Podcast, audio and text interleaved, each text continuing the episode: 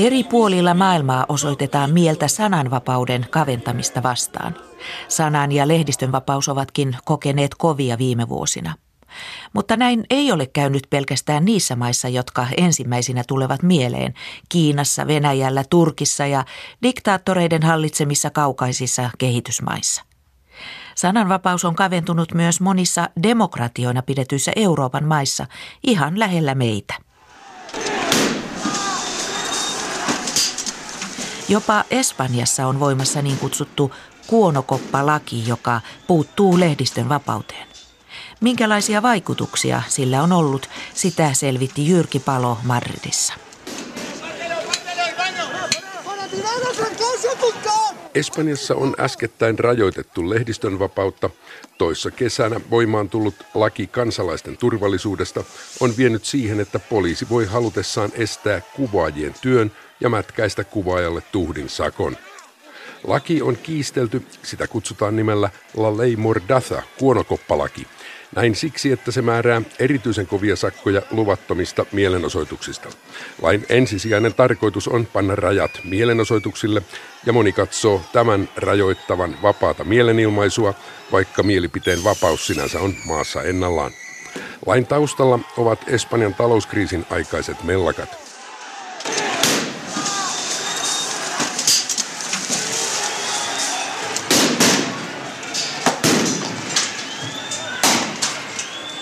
Nämä äänet ovat maaliskuulta 2014.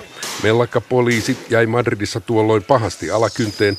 Mielenosoittajien viha oli raivoisa. Oli ihme, ettei poliiseja kuollut. Mielenosoitukset olivat käyneet aina väkivaltaisemmiksi, parlamenttia piiritettiin, sosiaalisessa mediassa levisi kuvia poliiseista henkilötietoineen. Niissä oloissa maan oikeistohallitus alkoi laatia lakia poliisien tueksi. Laki kohtasi laajaa vastustusta parlamentissa ja kun se lopulta tuli voimaan heinäkuussa 2015, olivat mielenosoitukset jo aikaa sitten laantuneet. Mutta niiden perintönä Espanjassa on nyt laki, joka antaa poliisille laajat valtuudet sakottaa jopa tähtitieteellisiä summia.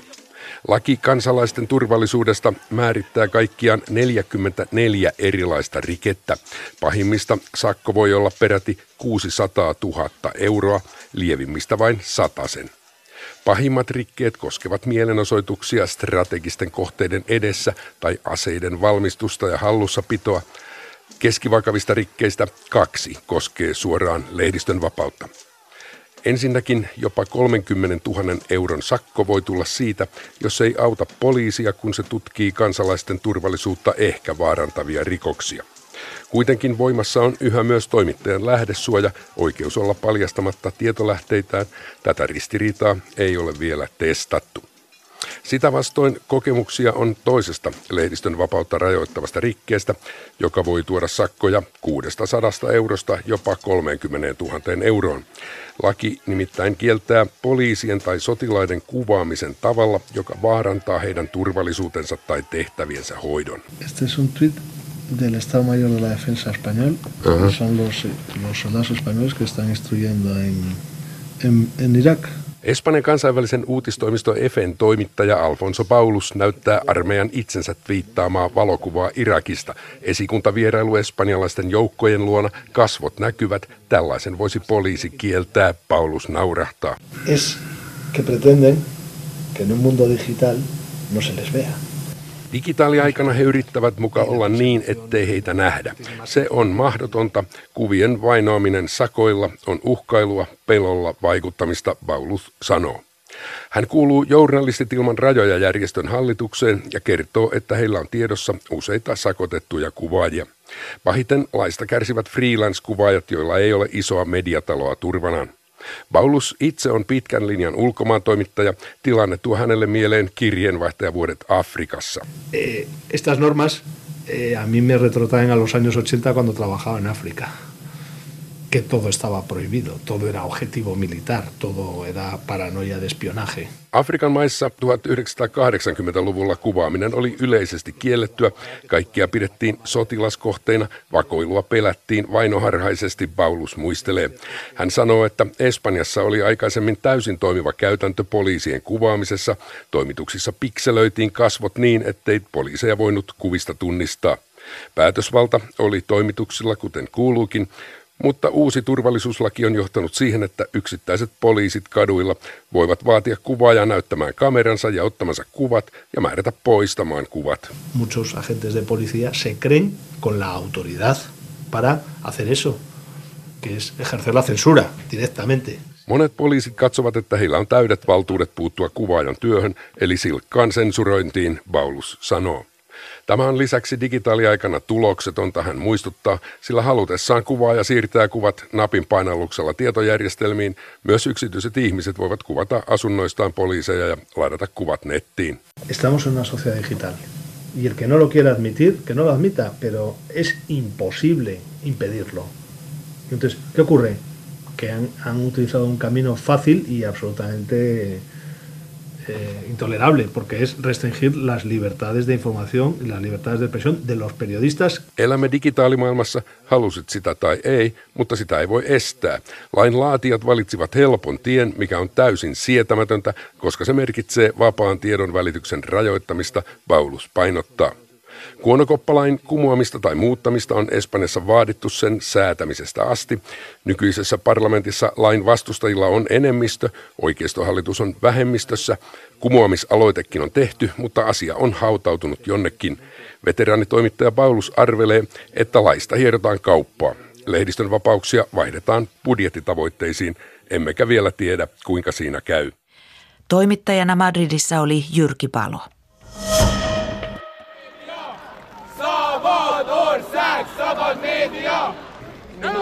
Dzisiaj musimy walczyć o wolne media.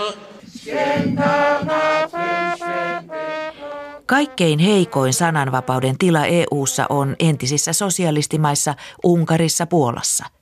Lehdistön vapautta on kuristettu muutaman viime vuoden aikana suorastaan lainsäädännöllä. Aleksanteri-instituutin vanhempi tutkija, unkarilaissyntyinen Katalin Miklossi tutkii työkseen itäisen Keski-Euroopan poliittista kehitystä ja siis myös sananvapautta. Itäisessä Keski-Euroopan maissa median tila on polarisoitunut ja tämä on aika pitkällinen kehitys. Se alkoi jo 2000-luvun alussa. Se tarkoittaa sitä, että yleensä aina vallassa olijat, kun valtaan tulevat, tulivat, ottivat haltuun yleensä yleisradioyhtiöitä, eli verovaroilla ylläpidettyjä medioita. Ja sillä yritettiin tuottaa sellaista ikään kuin hallituspolitiikkaa vahvistava ja tukeva propagandaa. Vastaavasti sitten vapaa media yleensä asennoitui sitä vastaan.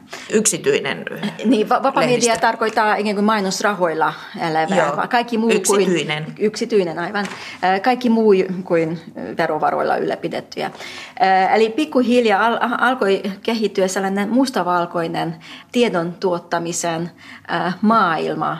Eli tuotetaan aivan niin kuin vastakkaisia tietoja median kautta. Tämä on se, mitä, mitä Yhdysvalloissa kutsutaan esimerkiksi alternative facts. Että tämä on ollut niin kuin totuutta jo useita vuosia ää, itäisessä EU:ssa. Eli Puolassa, Unkarissa, jonkun verran Slovakiassa, Romaniassa ihan, ihan voimakkaammin ja voimakkaammin polarisoituu, kahtia jakautuu totuuden ymmärrys. Käsittääkseni tämä suuntaus alkoi Unkarista. Miksi juuri Unkarista? No Unkari on monella tavalla edelläkävijä niin kuin ollut jo sosialismin aikana. Unkari oli sellainen järjestelmä, jossa oli enemmän vapautta, myös lehdistövapautta, oli yksityisyrittäjyyttä, oli paljon lensikontakteja, ihmiset saivat matkustaa lentään.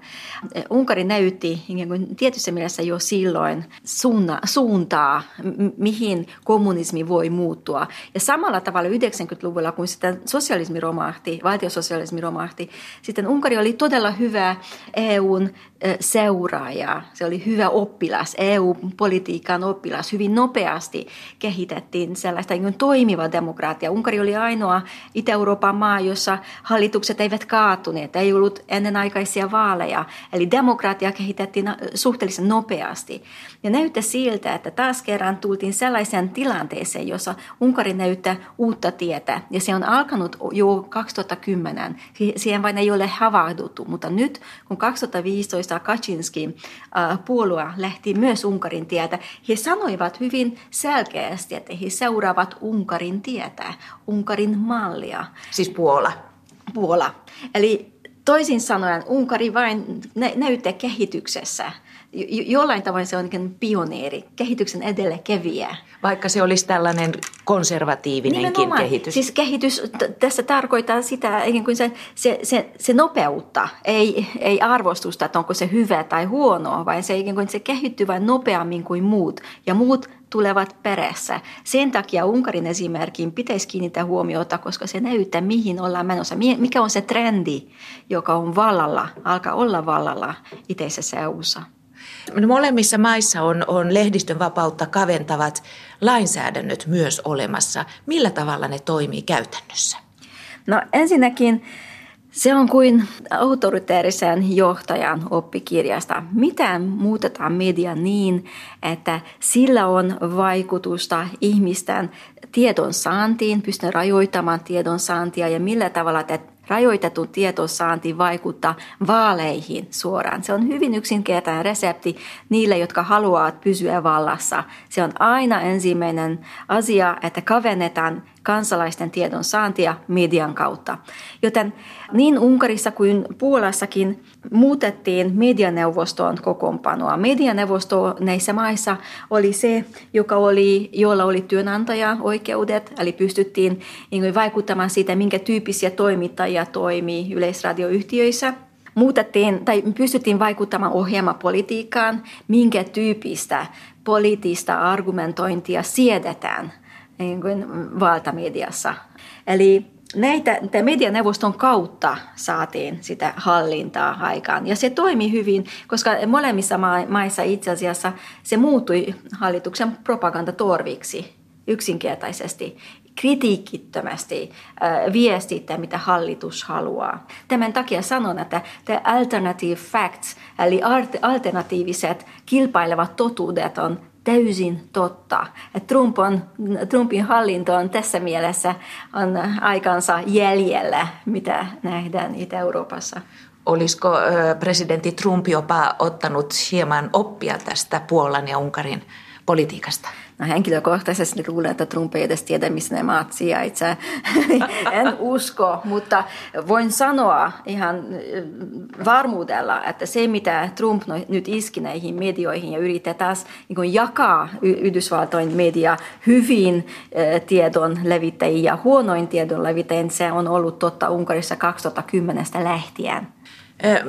Katalin Miklossi, minkälaisia seurauksia sinä ajattelet, että tämän tyyppisellä politiikalla on? Sinä nyt tunnet erityisen hyvin tietenkin Unkarin, joka on synnyinmaas, mutta myös nämä muut maat tutkijan ominaisuudessa. No mä näkisin sitä, että että täällä on aika synkeä tulevaisuus sen takia, koska ihmiset, ne ihmiset, joilla on vain tietty määrä informaatio, tietyn tulkinnan kautta suodattu informaatio, poliittisesti suodattu informaatio, ne eivät edes voi ymmärtää, että on olemassa muutakin, muutakin äh, kilpaileva totuus niin sanotusti, että niillä ei ole tietoa siitä. Että sen takia kuin ihmisten ymmärrys maailmasta muuttuu yhä voimakkaammin ja voimakkaammin mustavalkoiseksi, jolloin yhteiskunnat siinä mielessä hajoaa tiedon saanniltaan, että pikkuhiljaa he eivät pysty keskustelemaan keskenään. Näkisin, että tämänkin eri informaatioiden aikaan olemme menossa hyvin voimakkaammin. Vastakkainasetteluun. juu. Ja vastakkainasettelussa se on se ongelma, että he ovat kaivaneet omat poteronsa. Ja ne, näiden poteroiden välissä ei ole siltaa, jossa niin välitettäisiin ja keskusteltaisiin näiden eri totuusien niin kuin paikansa pitävyydestä sanoi Aleksanteri-instituutin vanhempi tutkija Katalin Miklossi. Romaniassa ei ole vielä menty sananvapauden rajoittamisessa niin pitkälle kuin Unkarissa ja Puolassa. Mutta Katalin Miklosi uumoilee, että vallassa olevat niin sanotut demarit alkavat pian vahvistaa hallituspropagandan asemaa esimerkiksi juuri yleisradioyhtiön kautta, kuten noissa maissa on tapana. Mistä Romanian tammikuussa alkaneissa mielenosoituksissa oli kyse, siitä kertoo Ylen kirjeenvaihtaja Sampo Vaarakallio. Ihmiset sai raivoihinsa demarihallituksen tökeröt aikeet palata vanhaan sulle mulle politiikkaan. Hallitus yritti runnoa hätäasetuksena läpi lakimuutoksen, jonka mukaan alle 44 000 euron väärinkäytökset eivät olisi olleet enää korruptiorikoksia. Moni demareita äänestänyt poltti päreensä. Vuosi sitten perustetun EU-myönteisen ja markkinataloushenkisen Pelastetaan Romania-puolueen kansanedustaja Manuel Kostesku arvioi, että Romaniassa katu vastaa aina hyvin, jos päätösten lainmukaisuus ei toteudu. The street has traditionally responded very well in face of uh, danger to the rule of law.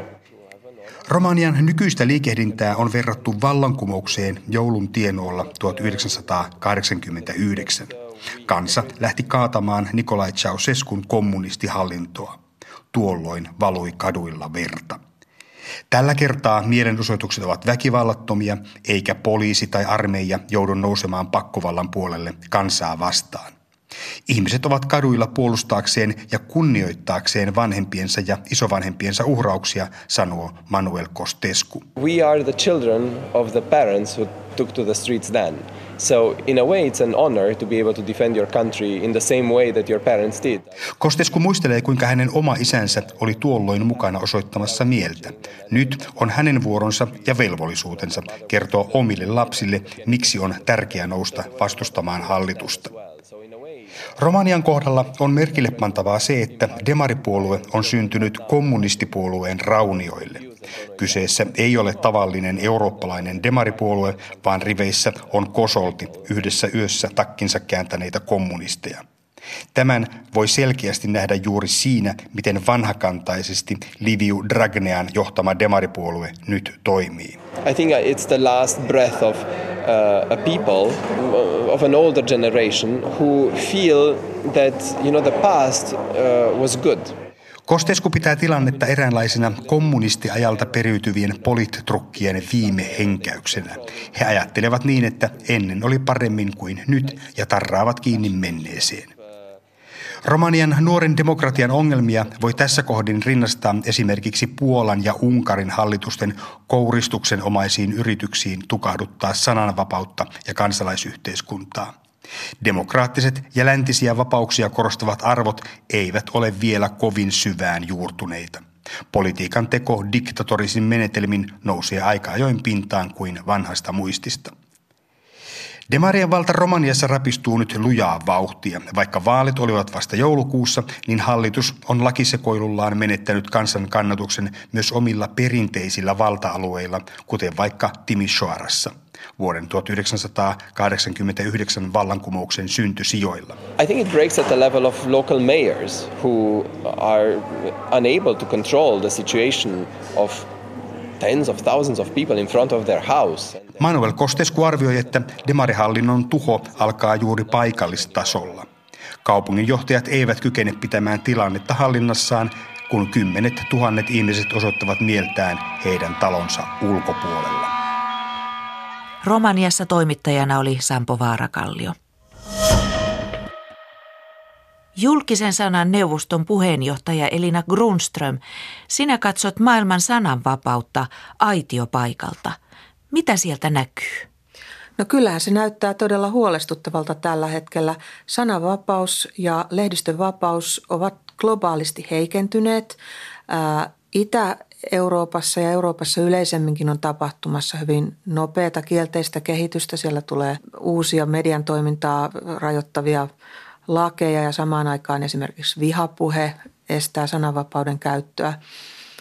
kyllä se hyvin ikävältä näyttää ja on hyvä muistaa, että kun Suomi oli viime vuonna lehdistönvapauden ykkösmaa maailmassa tämän toimittajien ilman rajoja selvityksen mukaisesti, niin me säilytimme ykkössijamme ainoastaan sen takia, että muiden maiden tilanne heikkeni. Koska meidän oma pistemäärämme heikkeni, me pyysimme ykkösenä vain siksi, että globaalisti lehdistönvapaustilanne heikkeni. Elina Grunström, miten sinä selität sen, että sananvapaus kapenee? Mistä siinä on kysymys? Tässä on taustalla varmasti isoja yhteiskunnallisia muutoksia ja kyllä tällä sosiaalisen median merkityksen kasvulla on ollut suuri rooli, että kun samanaikaisesti villi ja vapaa tarkistamaton tiedonvälitys leviää ja sitten perinteisen faktojen osalta tarkistetun journalismin niin rahoitustilanne, talous on heikentynyt, niin tämä on tuottanut yllättävän nopeasti tämmöisen uuden tilanteen, joka on sitten antanut tilaa esimerkiksi kaikenlaisille poliittisille toimijoille, jotka tahallaan haluavat niin kuin luoda semmoista tilannetta, jossa faktat ja mielipiteet sekoittuu ja ajaa poliittisia tavoitteitaan ihan niin kuin levittämällä niin kuin valheellista tietoa. Eli jopa tällainen poliittinen sensuuri näyttäisi tekevän paluuta. Voiko näin nähdä? Ihan niin kuin viime aikoina olen ollut erityisen huolestunut tästä.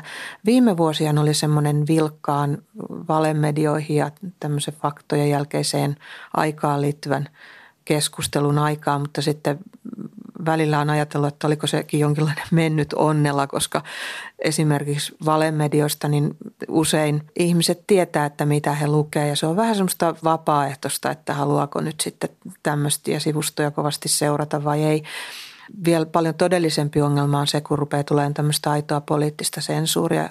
Esimerkiksi Yhdysvalloissa, kun vuosi vaihtui ja uusi presidentti astui virkaansa, niin, niin minusta oli kyllä tosi pelottavaa, että siellä ruvettiin sitten heti ihan oikeasti rajoittamaan journalistien toimintaa. Että kun tämmöinen valemedian ja faktojen jälkeisenä ja mieli, tämmöinen ilmapiiri yhdistyy sitten siihen tämmöiseen oikeaan poliittiseen sensuuriin, niin se on kyllä todella huolestuttava tilanne jo. Voiko nähdä, Elina Grunström, tällaisia merkkejä myös Suomessa?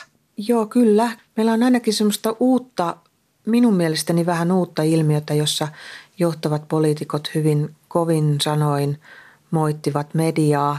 Se on aina ymmärrettävää, että, että tulee semmoisia törmäyksiä. Median kuuluukin olla kriittinen, on ymmärrettävää, että poliitikot aina välillä kokevat, että media on kohdellut heitä epäreilusti ja, ja toki he silloin voivat protestoida ja vaatia korjauksia tällaisiin juttuihin, mutta se semmoinen niin kuin yleinen puhe, jossa niin kuin halutaan horjuttaa kokonaisten tiedotusvälineiden tai koko median tai koko journalismin uskottavuutta, niin se on pikkusen uutta. Se on vähän halpahintasta, mutta ennen kaikkea se on valtava vahingollista.